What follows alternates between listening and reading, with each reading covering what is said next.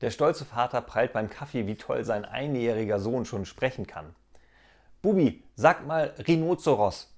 Der Kleine kommt zum Tisch gekrabbelt, zieht sich an der Tischkante hoch, schaut skeptisch in die Runde und fragt, zu wem?